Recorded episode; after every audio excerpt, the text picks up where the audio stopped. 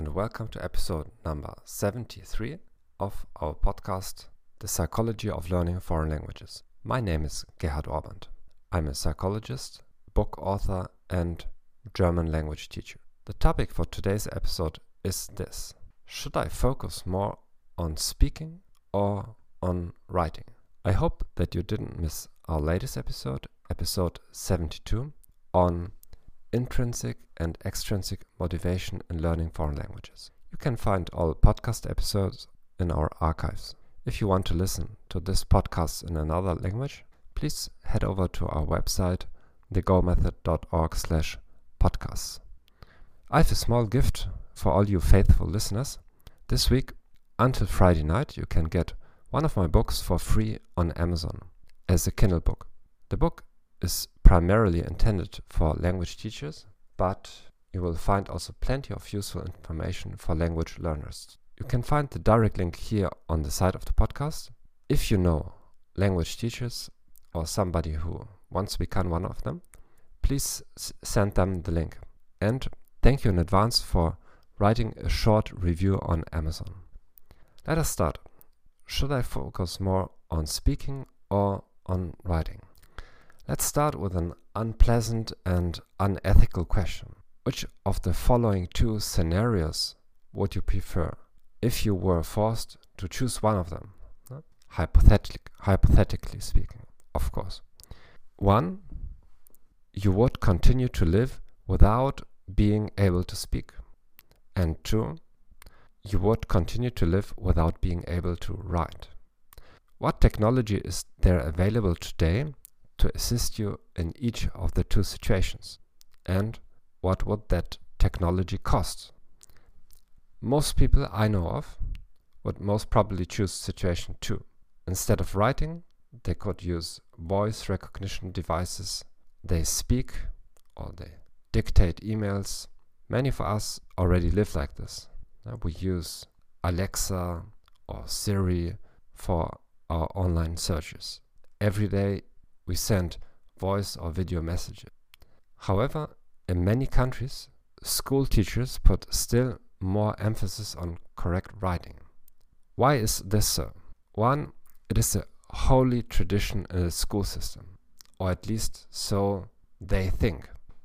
As an aside, it's a fascinating topic to read about the history of teaching and learning in Western civilization and in other countries too and you will discover that many things were completely different than we think they are uh, in the past.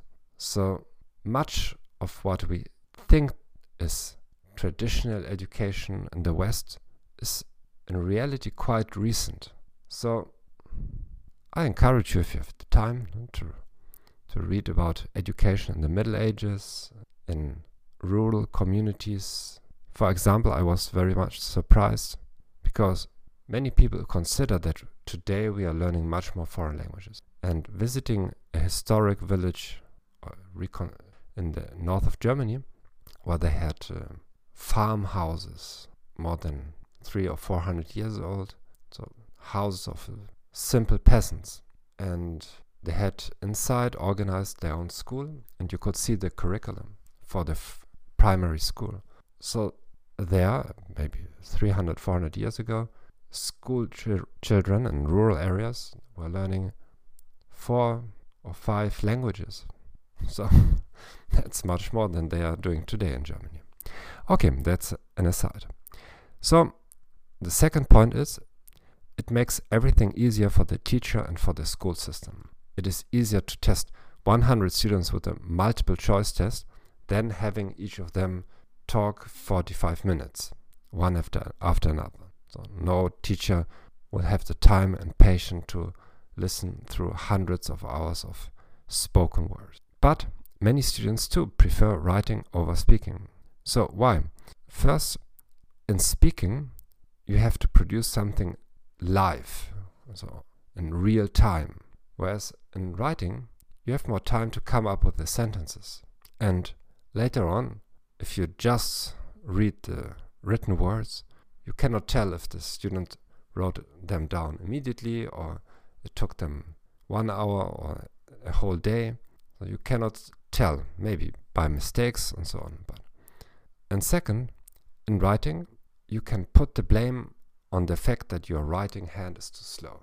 So if only I could write more quickly, then I would react more quickly. And third, in speaking, mistakes are immediately observable, whereas in writing, you can correct your own text before submitting it.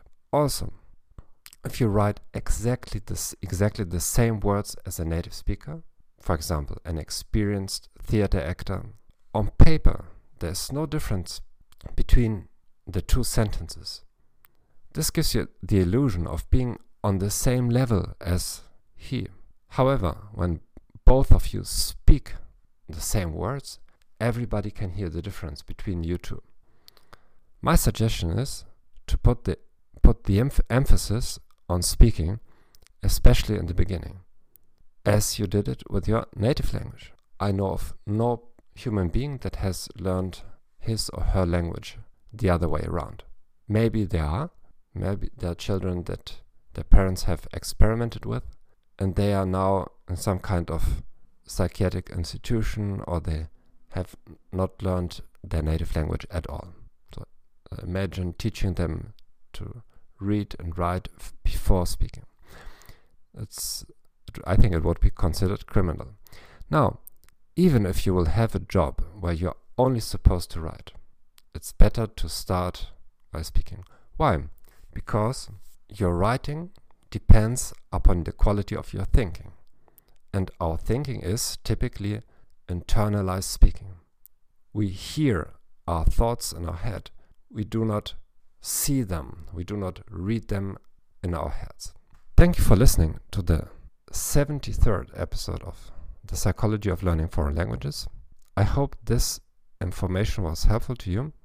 Make sure you get that free Kindle book on Amazon by going to the link here on the website or just look for my name on Amazon and the book is called Making Language Teaching Great Again The Psychology and Quality Management of Language Teaching.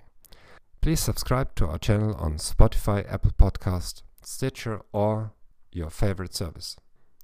Also, please recommend us to your friends and colleagues. All the best and